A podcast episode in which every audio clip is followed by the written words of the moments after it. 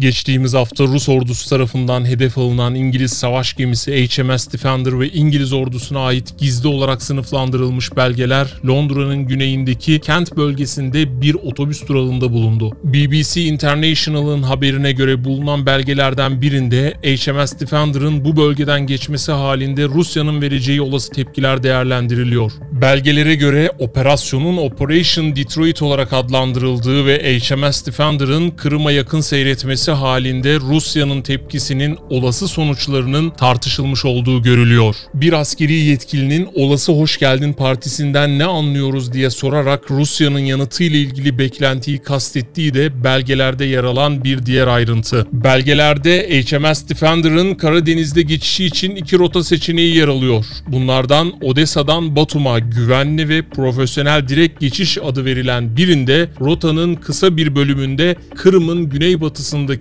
trafik ayrım şemasından geçilmesi gerektiği bilgisi var. Belgelerde bu rota için Ukrayna'nın kendi kara suları olarak kabul ettiği bölgede Ukrayna hükümetiyle angaja olma fırsatı sunuyor ifadeleri kullanılıyor.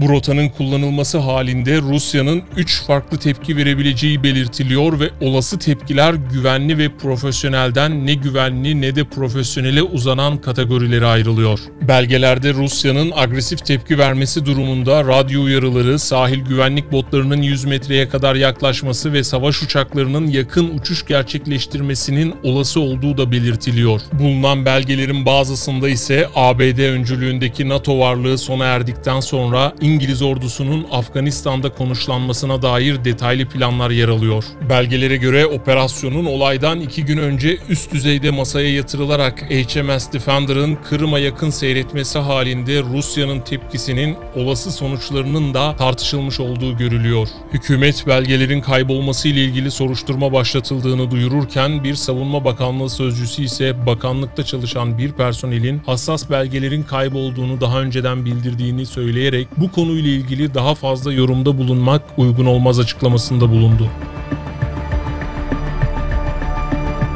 Dinlemiş olduğunuz bu içerik Clash Report tarafından üretilmiştir. Bizi Telegram, Twitter, Instagram, Spotify ve Anchor kanallarımız aracılığıyla takip edebilirsiniz.